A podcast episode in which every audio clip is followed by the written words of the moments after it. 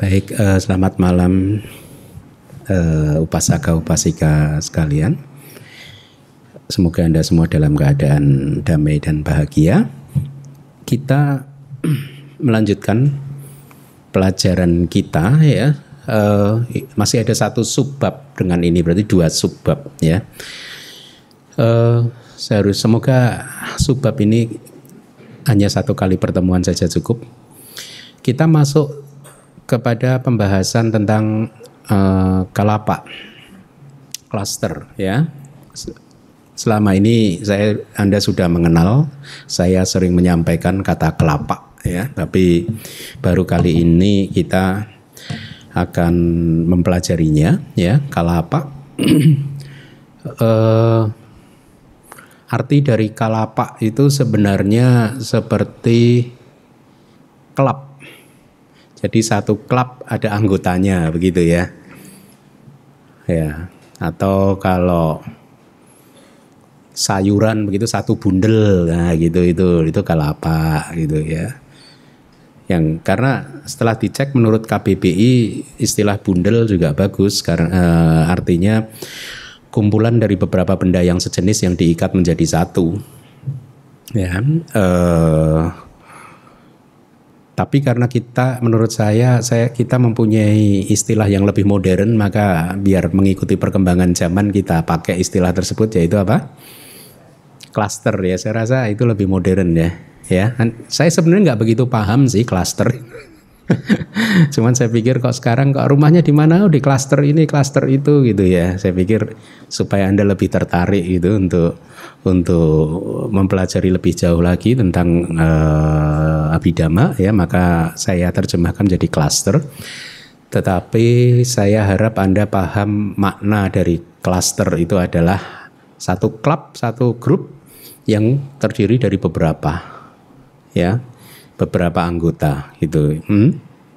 Nah, e, kalau selama ini Anda sudah mempelajari ada berapa, dua puluh delapan jenis individu materi, mungkin ada dari sebagian Anda yang memahami bahwa dua puluh delapan individu materi itu muncul sendiri-sendiri, satu persatu. Misalkan elemen tanah muncul sendiri gitu ya. Ya, maka di bab ini, subbab ini Anda akan melihat bahwa mengetahui bahwa materi tidak pernah muncul sendiri-sendiri. Dia selalu muncul dalam kelompok-kelompok tertentu ya, yang terikat di dalam satu bundel, di dalam satu kalāpa, di dalam satu klaster ya. Uh, setiap klaster nanti seperti yang akan Anda lihat mempunyai kombinasi individu materinya sendiri-sendiri, berbeda-beda.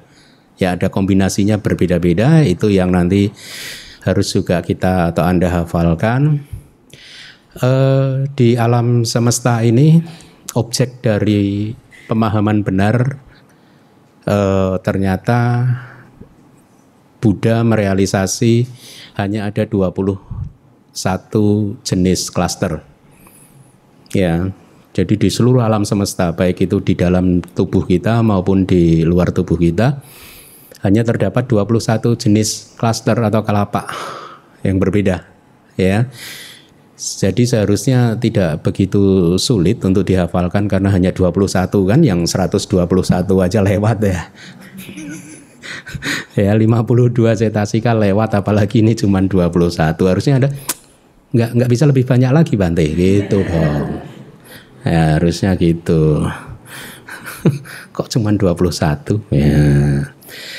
Nah, klaster ini hanya ada dua puluh satu. Kombinasi paling sederhana Anda sudah tahu apa itu? Avinibbhoga. Arti avinibbhoga, tidak terpisahkan. Avinibbhoga, tidak bisa dipisahkan. Jadi delapan individu materi itu selalu membentuk uh, satu klaster ya. Boleh dikatakan itu sebagai formasi dasar ya, kayak basis gitu, yang dasar. Uh, untuk membentuk klaster-klaster yang lain, berarti tinggal avinibbhoga ini nanti ditambah. Misalkan ditambah jīvitindriya, berarti sembilan ya. Karena sembilan dia namanya nanti jīvitanavaka gitu ya. Nanti kita akan pelajari, atau mungkin dalam hal indera mata Anda. Nah, sekarang kita Anda akan mempelajari indera mata, indera telinga itu sebenarnya apa gitu ya. Nanti akan kita lihat bahwa indera mata itu berada di dalam satu klaster yang anggotanya sepuluh, yaitu berarti delapan avinibbhoga tadi yang tidak terpisahkan, ditambah karena dia adalah materi dari kama, materi yang muncul atau disebabkan oleh karma, maka dia selalu ada jīvitindriya, harus selalu ada nyawa ya. Hanya kammaja rupa, hanya materi yang lahir dari karma yang disertai dengan nyawa ya. Jīvita itu nyawa, sering diterjemahkan sebagai kehidupan ya, tapi saya rasa nyawa lebih lebih lebih enak, meskipun tidak populer saya tahu, tetapi saya rasa lebih tepat nyawa. Jadi kalau kita berbicara nyawa ya, kita ini punya dua nyawa. Cetasika kita satu nyawa, sekarang rupa ini satu nyawa lagi gitu. Ya, nama dan rupa itu masing-masing ada uh, ada nyawanya. Nah, uh, jadi kembali lagi, delapan avinibbhoga ini membentuk materi dasar yang menjadi dasar dari atau kalāpa paling sederhana. Boleh dikatakan begitu. Dia kalāpa paling sederhana itu terdiri dari delapan avinibbhoga yang tidak terpisahkan. Sebenarnya avinibbhoga mempunyai dua nama lain kan, masih ingat nggak? Huh? Suddhaṭṭhaka artinya apa? Suddhaṭṭhaka. Huh? Huh? Suddhaṭṭhaka berarti sudah itu murni. Anda Anda tahu sudah wasa, alam Brahma sudah wasa. Kediaman, wasa itu kediaman, sudah itu murni, kediaman murni, sudah wasa ya. E, ini sudah plus ada, plus ada, ada itu delapan. E, Arya adhanggika maga ya, jalan mulia berunsur delapan. Tapi ada plus k-nya kan, dulu udah pernah saya ulaskan tata bahasa grammarnya kan ya. E, berarti artinya apa? Kedelapanan. Tapi kita punya istilah yang saya saya putuskan pakai istilah Yunani oktet. Oktet tahu ya, O C T E T. Nanti ada di sini. Oktet itu adalah kalau di di di, di penjelasannya adalah satu grup yang isinya delapan pemain musik atau apa gitu. Tapi saya rasa itu memenuhi syarat eh, rupa kalāpa ya. Sudah adalah murni, adhaka adalah oktet ya, oktet. Berarti oktet yang murni gitu kan. Terus ada satu nama lagi apa? Oja, bagus-bagus. Oja tamaka. Nah ini agak berbeda. Oja itu adalah sari makanan. Ada, bukan ada, tapi adama. Nah kalau ada kan delapan. Adama ke delapan. K-nya sama, mirip dengan tadi ya. Berarti klaster dengan Oja sebagai yang ke delapan. Ya bagus. Berarti ada tiga nama avinibbhoga, suddhaṭṭhaka dan Ojjatamaka, oktet yang murni. Suddhaṭṭhaka diterjemahkan jadi oktet yang murni ya. E, kemudian masih hafal kan ya delapan avinibbhoga apa saja? Apa saja?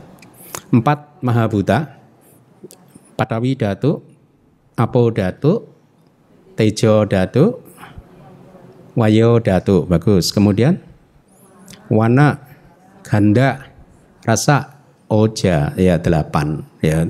Itulah eh, delapan yang tidak terpisahkan ya. Saya rasa cukup untuk pembukaannya. Kita akan lihat syairnya.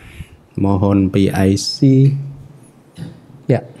Yang dinamakan dua puluh satu materi, bercirikan kemunculan bersama, kelenyapan bersama, sandaran yang sama, dan hidup bersama. Anda masih ingat karakteristik cetasika?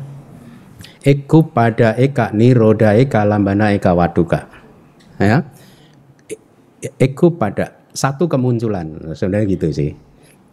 Satu kemunculan, e, karena eka itu kan satu kan?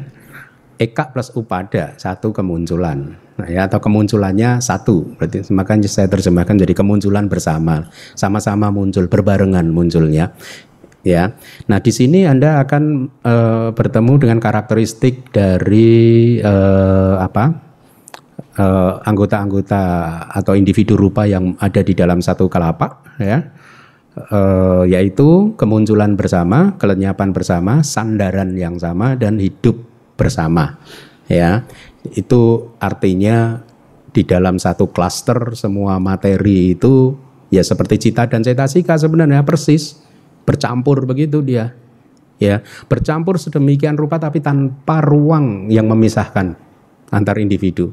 Jadi bercampur, benar-benar bercampur. Makanya memang untuk bisa menembus itu membutuhkan eh, konsentrasi benar yang sangat kuat sekali, ya. Kita bisa memisahkan cita dan cetasika karena Buddha menunjukkan jalan kepada kita. Kalau kita tanpa peta spiritual itu, begitu meditasi juga sulit loh untuk bisa membedakan cita dan cetasika. Itu artinya kalau kita nggak paham karakteristiknya, fungsinya, dan lain sebagainya.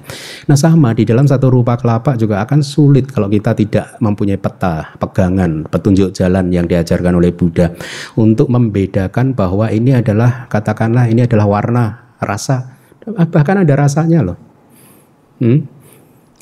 Kalau elemen tanah, empat elemen kan agak mudah diamati. Tapi warna, ganda, rasa, oja, warna, bau, rasa, aroma, ya, rasa, kemudian sari makanan, tentu agak sulit.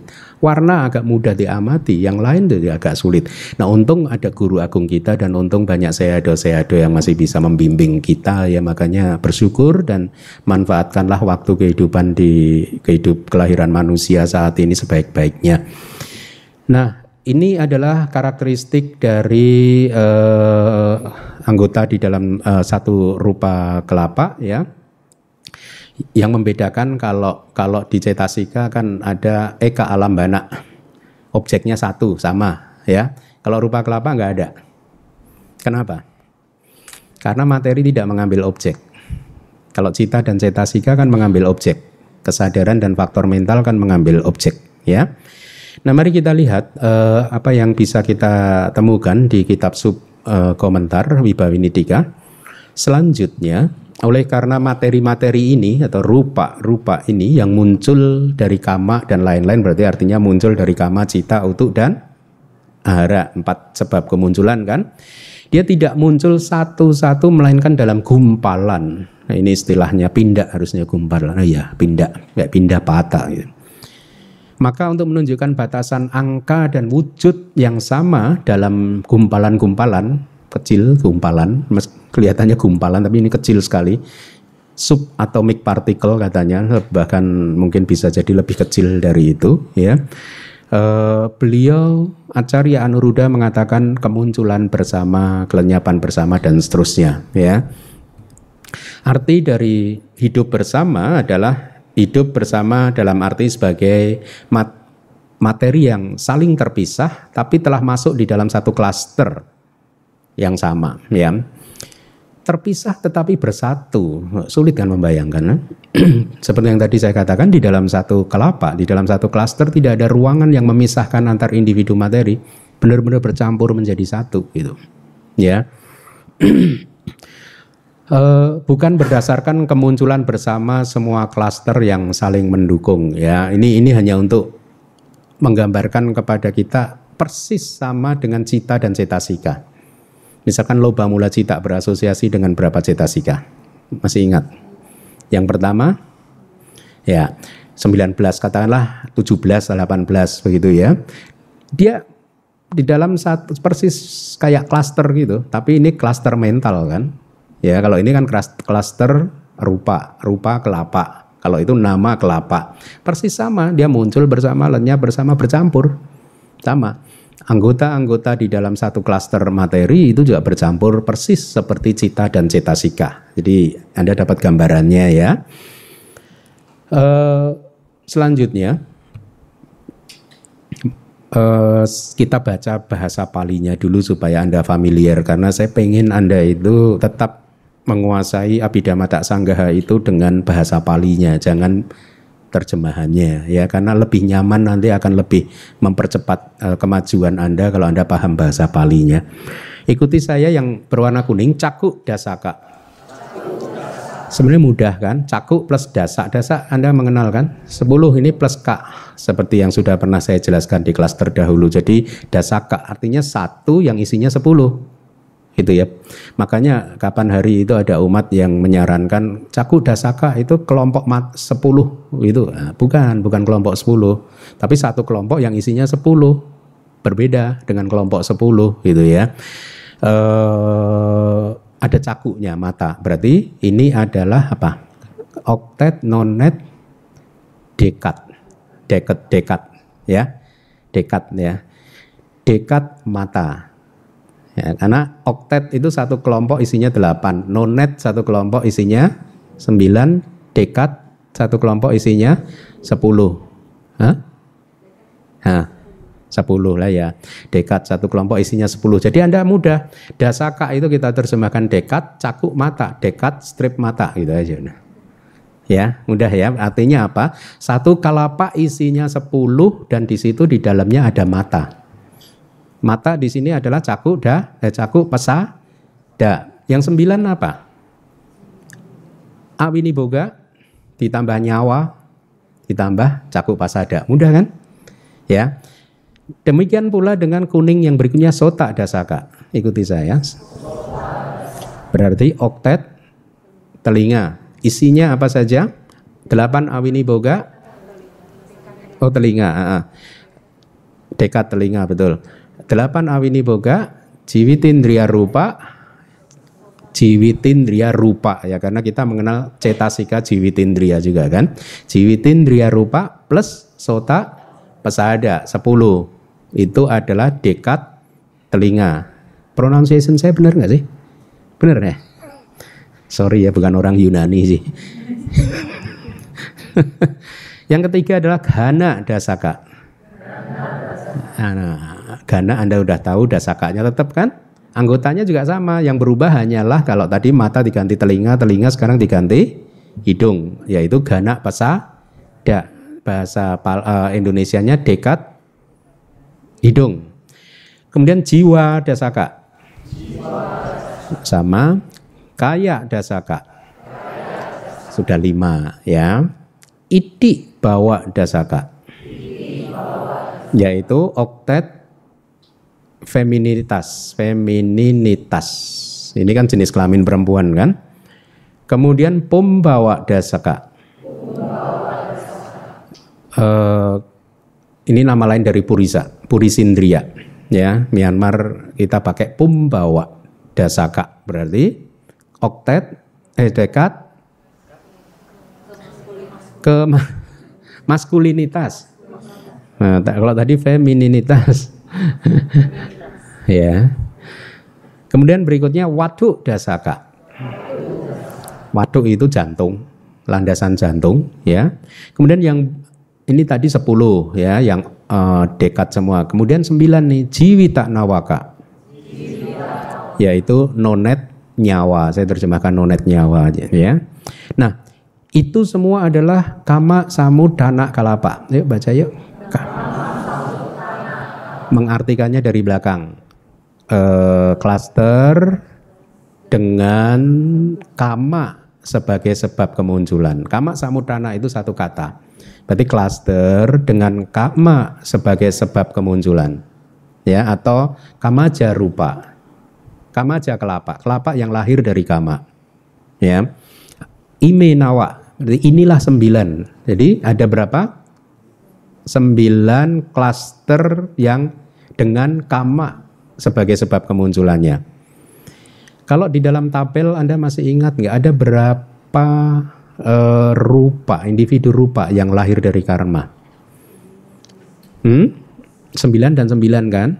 Sembilan yang atas adalah always, selalu lahir dari karma. Sembilan yang di bawah itu sometimes, kadang-kadang lahir dari karma, kadang-kadang lahir dari cita dan se- atau sebab-sebab yang lain. Nah kalau Anda perhatikan ya, sembilan yang pertama yang selalu merupakan sebab dari karma itu apa saja? Pesada, pesada rupa, bawa rupa, jīvitindriya rupa, hadayawatu, ya empat kan. Nah ini Anda dapat semua itu pesada, cakkhudasaka, sotadasaka, ghānadasaka, ya kan? Ya enggak? Bawa, Anda dapat lagi itu itthibhāvadasaka, pumbhāvadasaka, jīvitindriya, Vatthudasaka, ya. Papa sih, eh? Oh jīvitanavaka ya. Hadaya watu, vatthudasaka. Dapat kan? Ya, jadi sebenarnya sembilan rupa kelapa yang muncul dari kama atau dengan kama sebagai sebab kemunculan ini dibentuk dari sembilan individu materi yang selalu muncul karena kama. Paham kan? Ditapel masih? Hmm? Halaman enam. Halaman enam. Anda lihat yang atas sendiri itu. Sudah? Ya, paham ya? Yang paling atas halaman enam itu ada pasada, bawa, jivita, hadaya. Kalau Anda hitung kan sembilan itu ya. Oke. Okay. Nah, eh,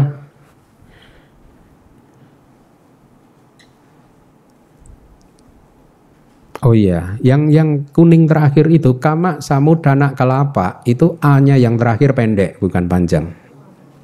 Ya, tapi di kalimat harus panjang. Kalau Anda menyebutnya nanti di ujian ya harus pendek. Kalau panjang nilainya saya kurangi. Yang baru datang takut langsung, oh ada ujian ya. Gitu. Baru tahu. hmm. Nah, itulah sembilan kammasamuṭṭhāna kalāpa. Ya, kalāpa dasarnya apa? Yang menjadi basisnya apa? Avinibbhoga bukan? Bukan dong. Jīvitanavaka. Hmm? Tinggal Anda tambahkan dengan cakku pasada, sotadasaka dan seterusnya. Betul? Ya. Kelapa dasarnya adalah jīvitanavaka kelapa, ya, yaitu klaster nonet nyawa, ya. Mari kita lihat penjelasannya. Berkaitan dengan hal tersebut, nyawa. Ini saya kadang khawatir memperkenalkan istilah ini di Indonesia ini nanti diterima atau tidak. Karena yang lebih populer seharusnya kehidupan, indera kehidupan. Jīvitindriya berarti indria kehidupan. Ya. Kalau pakai nyawa berarti nanti indria nyawa. Tapi seharusnya nyawa lebih akurat loh. Ya, kita sepakati ya. Berani ya menanggung risiko ya. Berkaitan dengan hal tersebut, nyawa atau jīvitindriya rupa dan materi yang tidak terpisahkan, avinibbhoga, berarti sembilan, ya, delapan plus satu, bersama dengan mata, tambah satu lagi, sepuluh, ya, disebut sebagai dektet. Salah ya? Hah? Oh iya. Hah? Kurang apa? T, hah? T aja kan? Maklumlah bukan orang Yunani. Dektet mata, ya benar ya. Dekat, hmm? Dektet kok.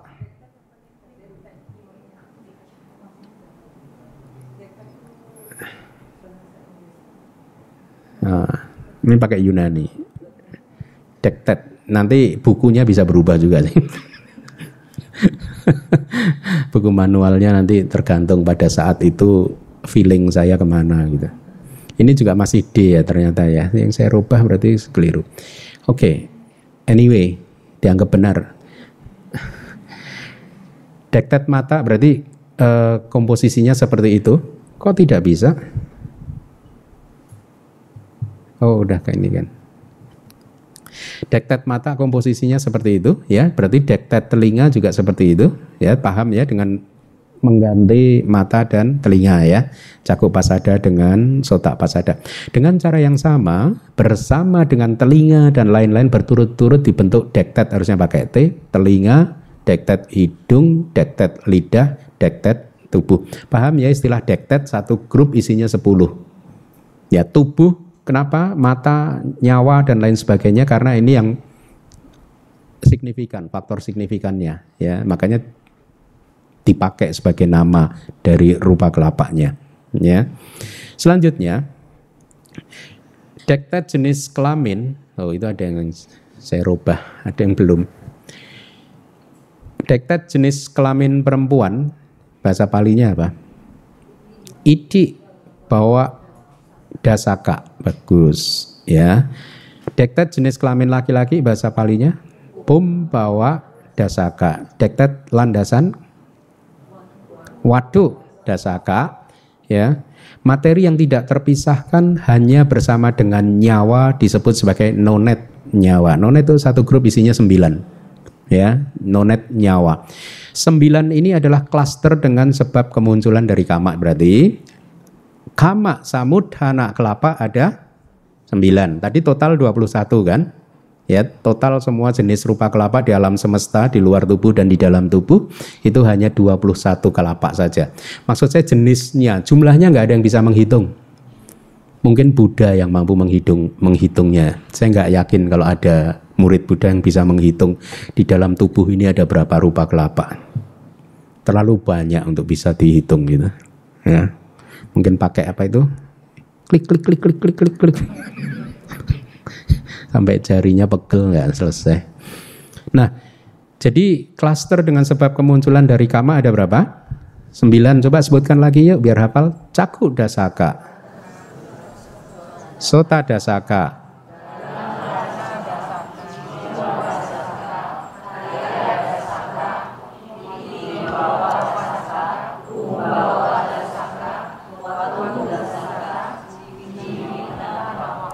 udah ya, udah ya.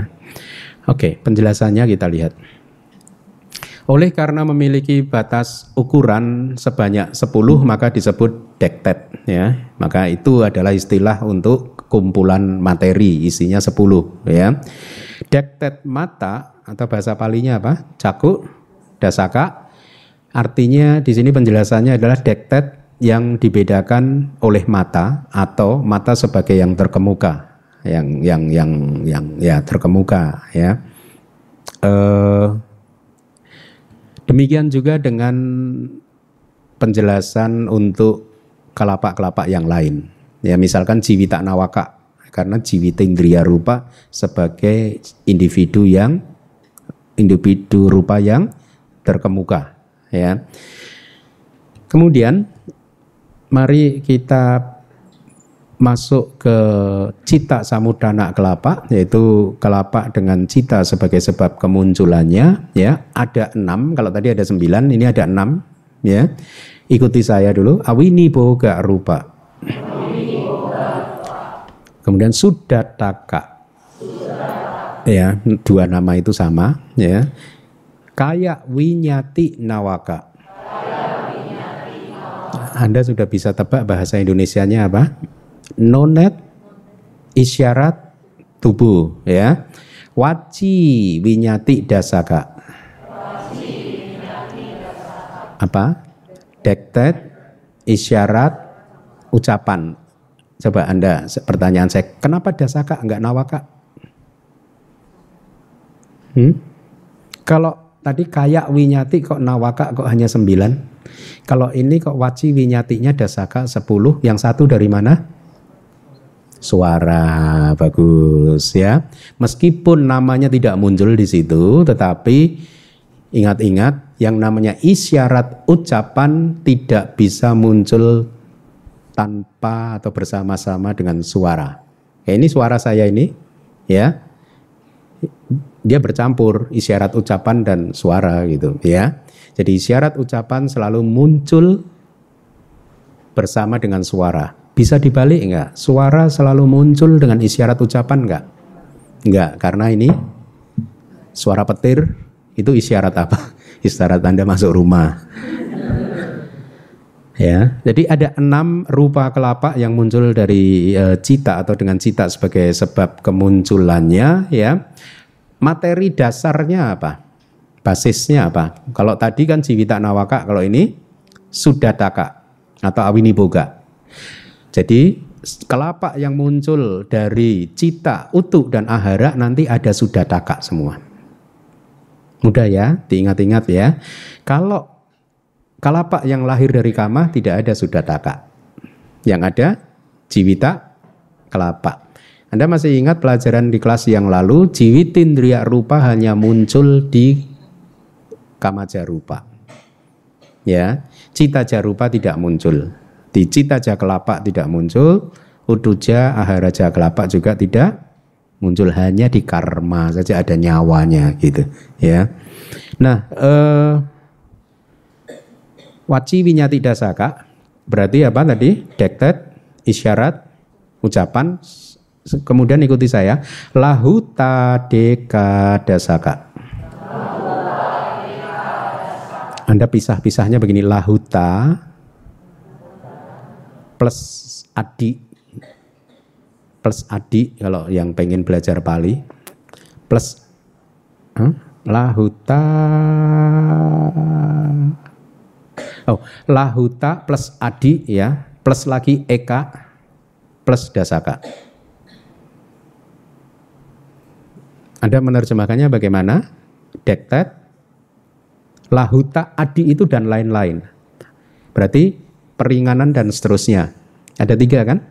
Pering, lahuta, muduta, kamanyata ya. Satu grup biasanya di dalam kitab komentar itu kalau lahutādi itu lahuta dan kawan-kawan. Berarti kita harus paham. Makanya harus hafal berurutan. Kalau Anda hafalnya nggak berurutan, oh lahutādi dan kawan-kawan. Oh ini berarti lahuta, paṭhavīdhātu. Makanya harus hafalnya urut. Dulu kita kalau di Myanmar kalau ujian kalau nyebutnya nggak urut aja nggak nggak diberi full mark loh, dikurangi nilainya, di diskon gitu. Ya bener tapi nggak berurutan, nilainya nggak full. Jadi lahuta plus adi plus eka plus dasaka, berarti eka plus dasaka itu sebelas kan, satu grup isinya sebelas, kesebelasan ini ya, kesebelasan. Tetapi bahasa ininya apa ya?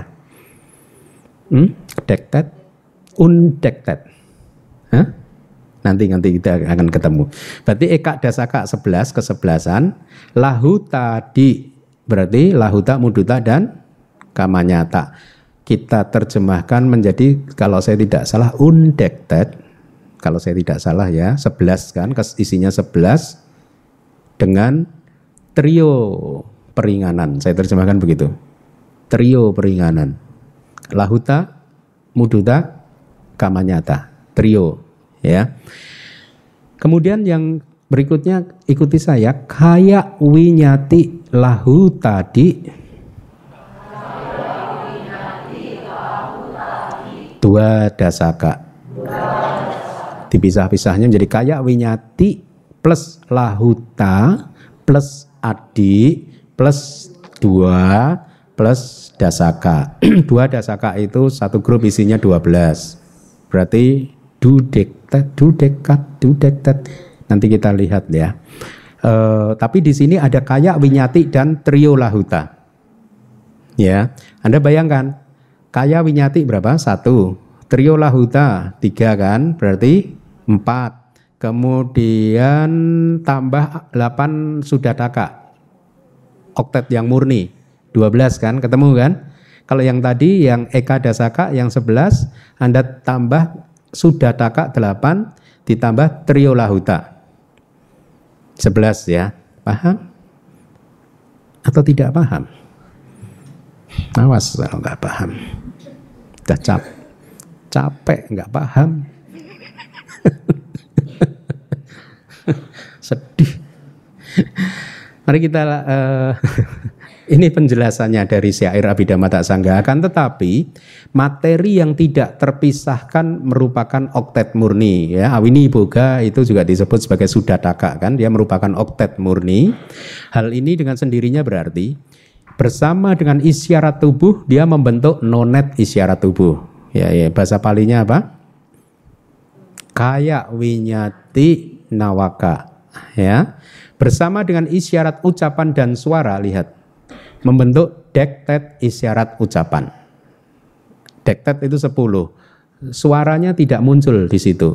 Ya, tapi Anda harus paham bahwa isyarat ucapan tidak pernah muncul sendiri tanpa suara.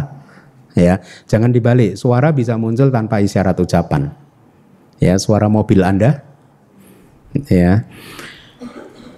Dektet isyarat ucapan bersama dengan peringanan dan lain-lain membentuk undektet. Saya benar nggak sih? Saya pelafalan saya benar?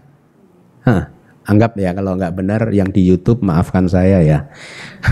Undektet trio peringanan, trio peringanan ya, yaitu peringanan, muduta dan kamanyata. Kemudian duodektet dua belas, ya. Duodektet isyarat tubuh dan trio peringanan.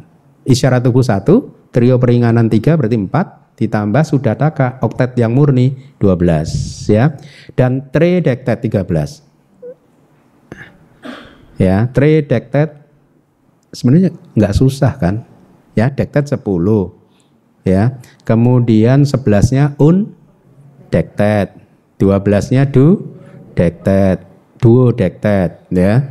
Kemudian tiga belasnya harusnya enggak, enggak susah. Tri dektet isyarat ucapan, suara dan trio peringanan. Isyarat ucapan satu, suara satu, dua, trio peringanan tiga, lima, ditambah suddhaṭṭhaka delapan, tiga belas kan? Ya. Jadi inilah enam klaster dengan sebab kemunculan dari kesadaran. Ada berapa klaster yang muncul dari karma? Dengan karma sebagai sebab kemunculan? Sembilan. Masih ingat? Mudah, pabajiha kan?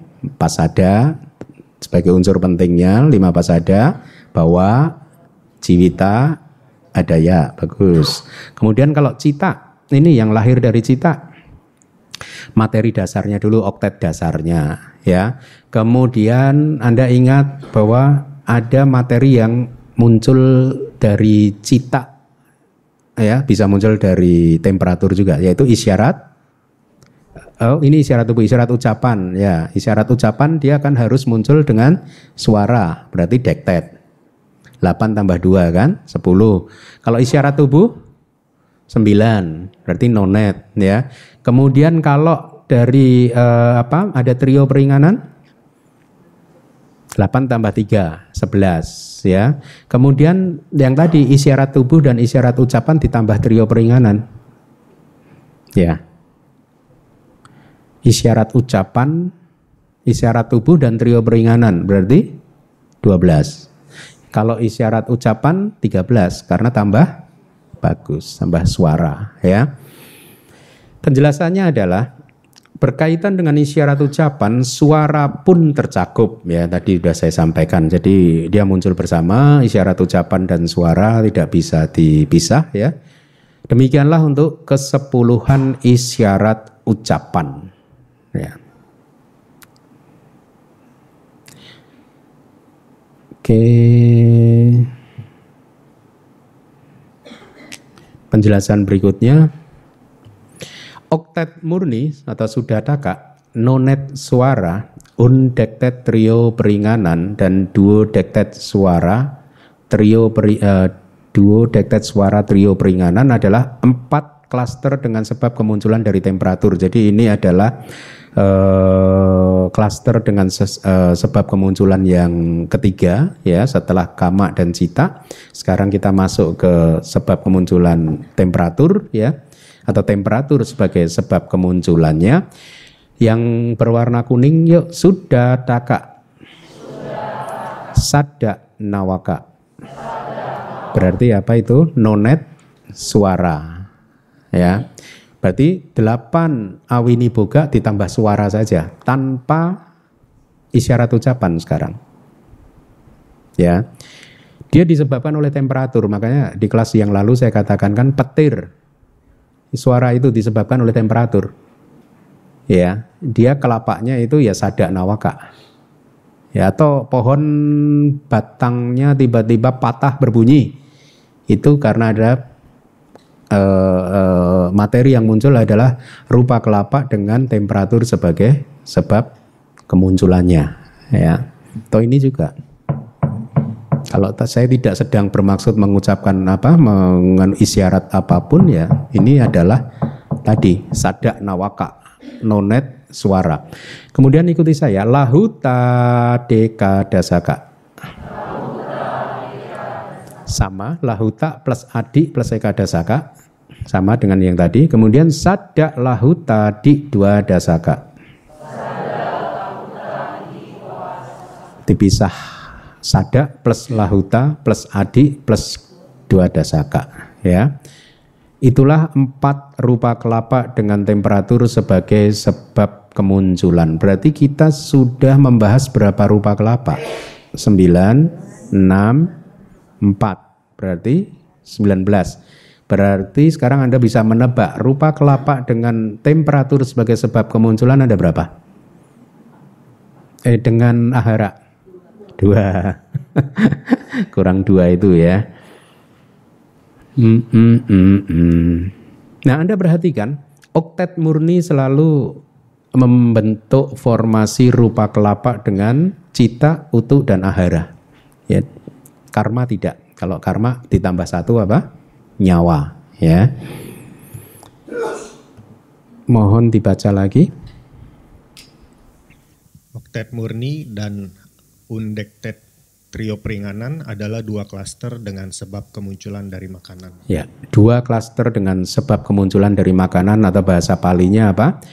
Āhāra samudana kalāpa. Yang satu adalah suddhaṭṭhaka. Yang berikutnya adalah lahutādi kāyadasaka. Yaitu lahuta plus adik plus ekadasaka. Kesebelasan trio lahuta atau undektet trio peringanan ya.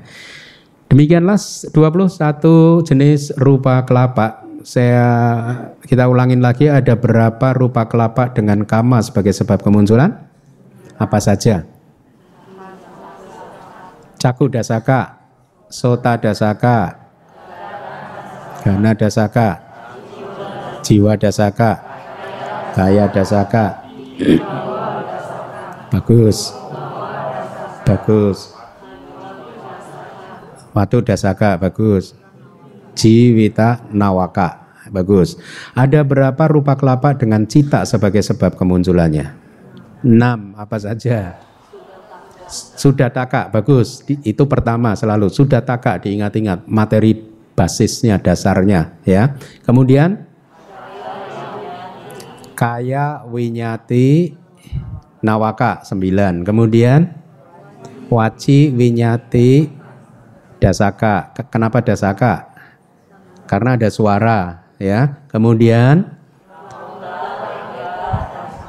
huh? lahutādi kāyadasaka. Berarti apa?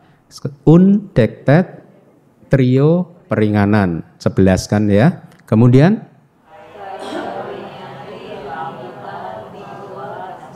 kāyaviññatti lahutādi duodasaka, berarti duodektet isyarat tubuh dan trio peringanan. Yang terakhir vacīviññatti, karena ini ada sadanya. Vacīviññatti sada lahutādi terasaka, betul. Eh? Terasaka ya. Lahutādi terasaka. Berarti ini adalah tridektet uh, isyarat ucapan, suara dan trio peringanan. Mudah kan? Itu cita. Yang utuh ada berapa? Ada empat, apa saja? Basisnya dulu, suddhaṭṭhaka. Nah, kalau pertanyaan, kalau ujian, ayo sebutkan rupa kelapa yang lahir dari utuh. Anda jawab, suddhaṭṭhaka udah dapat dua puluh lima persen. Poinnya, nah, ada empat doang. Udah benar satu. Apalin aja suddhaṭṭhaka. apa, apa? Suddhaṭṭhaka. Kemudian, huh? sada nawaka ya, ingat karena dia utuh, sadanya bisa muncul tanpa isyarat, nah isyarat ucapan. Kemudian lahutādi tiga tambah sebelas kan ekadasaka kan, nah, lahuta lahutādi kāyadasaka dasaka ya, berarti dia adalah un eh sebelas undektet trio peringanan. Yang satu ya, berarti bahasa Indonesianya dua belas duodektet suara dan trio peringanan, bagus ya. Yang makanan dua saja, apa saja? lima puluh persen. Lahutādi kāyadasaka, lahutādi ekādasaka, ya. Lahuta plus adi, adi itu dan seterusnya. Ya, kalau ada yang bernama Adi nggak di sini, itu berarti nama Adi alias dan seterusnya atau dan lain-lain. Silahkan dibaca. Berkaitan dengan hal tersebut, dua klaster dengan sebab kemunculan dari temperatur, yaitu oktet murni dan nonet suara, didapatkan di luar juga. Akan tetapi semua sisanya hanya internal. Hanya dua rupa kelapa ini yang bisa ditemukan di eksternal. Ya, hanya ini. Dari dua puluh satu hanya ini. Kalau di internal ada berapa berarti? Hah? Dari dua puluh satu rupa kelapa hanya dua yang ada di eksternal. Berarti yang di internal ada berapa? Hmm? Ada yang jawab sembilan belas kan? Tetap dua puluh satu.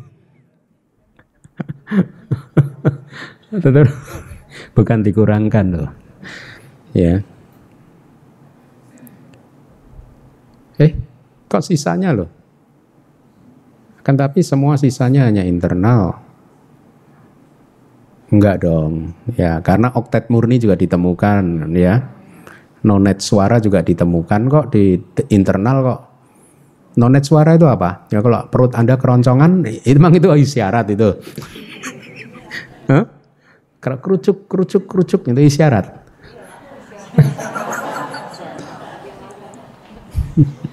Ya, semuanya ditemukan di internal. Penjelasan cukup jelas, ya. Uh, jadi ada dua materi eksternal, apa saja? Kita ulangi lagi, oktet murni dan nonet suara atau sada nawaka, ya. Dia lahir dari apa? Temperatur, bagus. Semua materi di luar tubuh yang tanpa suara itu oktet murni. Berarti tembok ini kalau nggak menghasilkan suara ya ini oktet murni. Ya, laptop ini oktet murni, gelas, kamera itu oktet murni, ya. Tapi ketika ada suara kayak pohon tadi tiba-tiba terbelah, berarti dia membentuk sada nawaka, nonet suara. Uh, anda perhatikan ada jīvitindriya rupanya nggak di luar? Nggak ada. Di pohon ada jīvitindriya nggak? Nggak ada. Di pohon nggak ada nyawa. Itulah mengapa Buddhism tidak sepakat kalau ada yang mengatakan bahwa pohon adalah makhluk hidup. Karena nggak punya nyawa. Ya, tidak ada jīvitindriya rupa kan di pohon kan. Se satu wujud disebut sebagai makhluk hidup kalau dia mempunyai jīvitindriya, nama jīvitindriya dan rupa jīvitindriya. Karena kita manusia, kalau kalau arupa Brahma, Brahma yang tanpa uh, rupa, ya dia hanya mempunyai nama jīvitindriya saja, cetasika jīvitindriya saja, nyawanya, ya. Nah, uh, itulah ya. Jadi di luar itu apapun tumbuhan apapun, meskipun bisa tumbuh, dulu pernah kan ada yang meyakinkan kita bahwa enggak, tumbuhan juga makhluk hidup karena bisa tumbuh, bisa bereaksi dan lain sebagainya. Tapi menurut Buddhism tumbuhan bukan makhluk hidup. Alasannya apa? Tidak punya jīvitindriya, enggak punya nyawa. Sebenarnya jīvitindriya itu diterjemahkannya tidak bisa nyawa saja karena ada indrianya kan, berarti indriya nyawa. Apa yang disebut maksud dari indriya itu apa sih? Raja. Arti dari indriya itu raja. Jadi bayangkan kalau dia seorang raja, dia menguasai, mempunyai daerah kekuasaan sepenuhnya di wilayah kerajaannya. Ya, sama pada saat membentuk rupa kelapa, maka rajanya jīvitindriya. Yang lainnya ikut jīvitindriya, ya. Uh, Oke, okay. dua puluh satu kelapa internal dan dua eksternal. Mari kita teruskan. Ini harusnya tinggal kesimpulan saja. Mohon dibaca. dua puluh satu klaster dengan sebab kemunculan dari kama, kesadaran, temperatur, dan makanan berturut-turut. Berarti dua puluh satu klaster dengan kama, cita, utu, dan āhāra sebagai sebab kemunculan berturut-turut. Hafalkan. sembilan, enam, empat, dan dua. Kalau Anda jumlahkan itu ada berapa? dua puluh satu ya.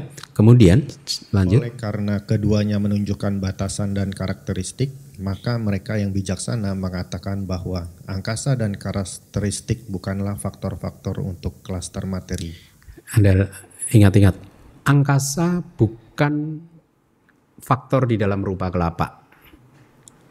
Tahu kenapa? Di dalam satu rupa kalāpa, meskipun itu katakanlah anggotanya tiga belas individu rupa, tidak ada angkasa. Dengan kata lain, tiga belas individu rupa itu bersatu. Anda tahu angkasa? Angkasa itu sebenarnya kan hanyalah wilayah yang memisahkan dua kalāpa. Saya beri contoh kayak telur di dalam keranjang itu kan. Kalau Anda meletakkan telur di dalam satu kotak tertutup, ya, telur apapun, telur ayam, telur bebek, Nah ya, bebek begitu ya, Anda letakkan dalam satu kotak tertutup, antar telurnya itu kan ada ruangan. Itulah angkasa, akasa bahasa palinya.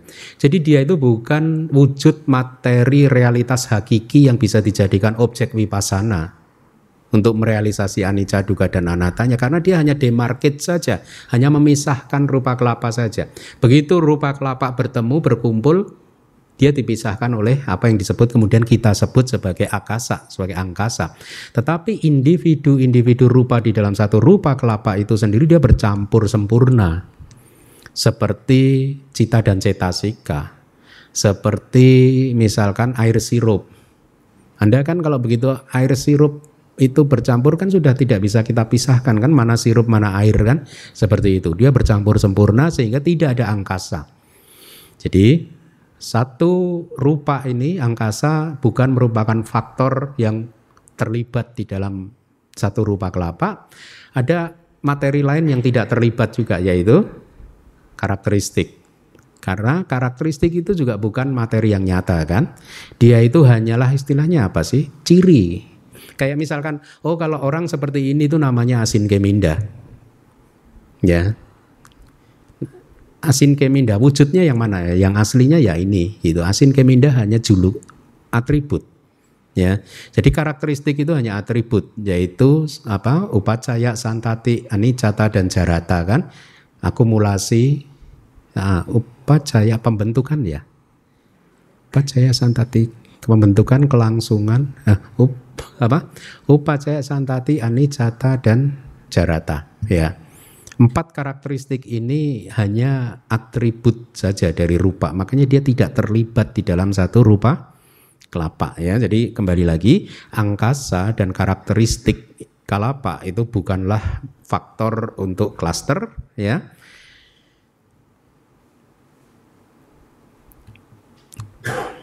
Penjelasannya harusnya ada di Wibawini, ternyata cukup jelas. Berarti tidak perlu. Baik, demikianlah kelas kita malam hari ini. Semoga eh, apa Anda bisa memahaminya ya dengan mudah, karena ini materi harusnya memang mudah. Eh, oh, kita masih punya lagi dua. Saya sedang lagi berhitung, lagi berhitung. Dua topik lagi. Yang topik minggu depan adalah tahapan kejadian materi, yaitu eh, apa eh, akan dibahas di bumi mana saja dan seterusnya begitu. Kemudian yang terakhir nibbana, yang ini harusnya dua kali juga selesai. Nibbana juga sekali harusnya selesai. Kita masih membahas nibbana. Di materi terakhir di bab enam ini kita membahas nibbana, harusnya satu pertemuan selesai. Semoga tiga kali kelas lagi kita selesai bab enam ya. E, habis itu ujian. Enggak, habis itu janji saya semester lalu mau saya bayar lunas, yaitu apa? Menguraikan anatta lakana sutta atau sutta tentang karakteristik dari anatta. Loh, kenapa nggak diajarkan di hari Minggu, Bante? Kan sutta. Kok kami kok dikasih sutta? Apanya? Piece of cake. Nah. Terlalu mudah dong, Bante. Enggak. Kayaknya sutta ini cocok untuk murid Abhidhamma. Ya. Oke, terima kasih. Sadu, sadu, sadu. Ya, Bapak Ibu, ada yang mau bertanya? Kalau mudah nggak ada yang tanya. Hmm? Ini nih loh, murid-murid tuh. Kalau materinya terlalu mudah, pasti nggak ada yang nanya. Kalau terlalu sulit juga nggak ada yang nanya. Tapi alasannya beda.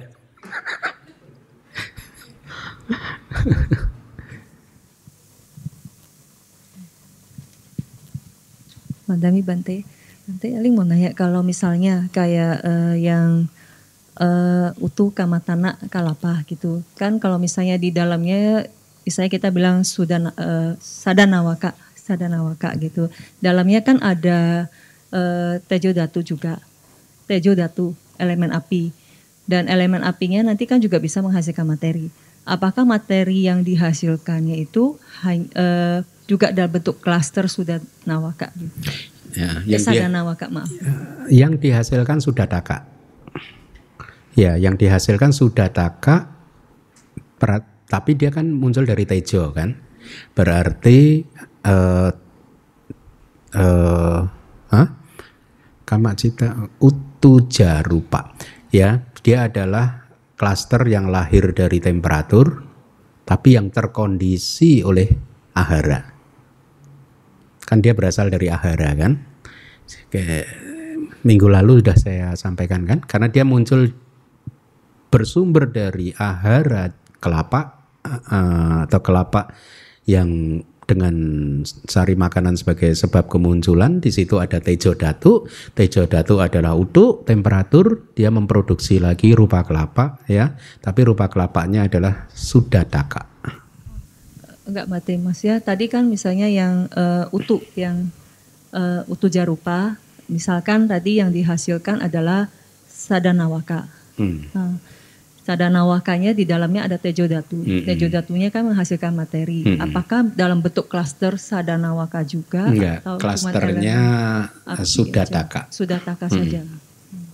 Ya, dia memproduksi suddhaṭṭhaka saja. Jadi... Uh, kapan baru kita, uh, ini dong terbentuknya sadanawaka gitu Bandung maksudnya? Kapan terbentuknya avinibbhoga saja? Kapan terbentuknya? Uh, kapan terbentuknya awini? Ya kalau ada suara, begitu ada suara misalkan tadi perut keroncongan itu berarti sadanawaka.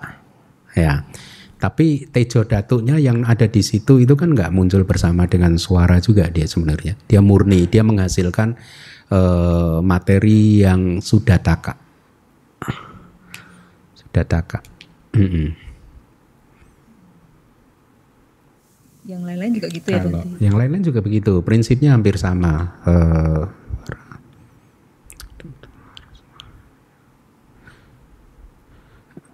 mm, ya, ya suddhaṭṭhaka. Suddhaṭṭhaka, benar-benar.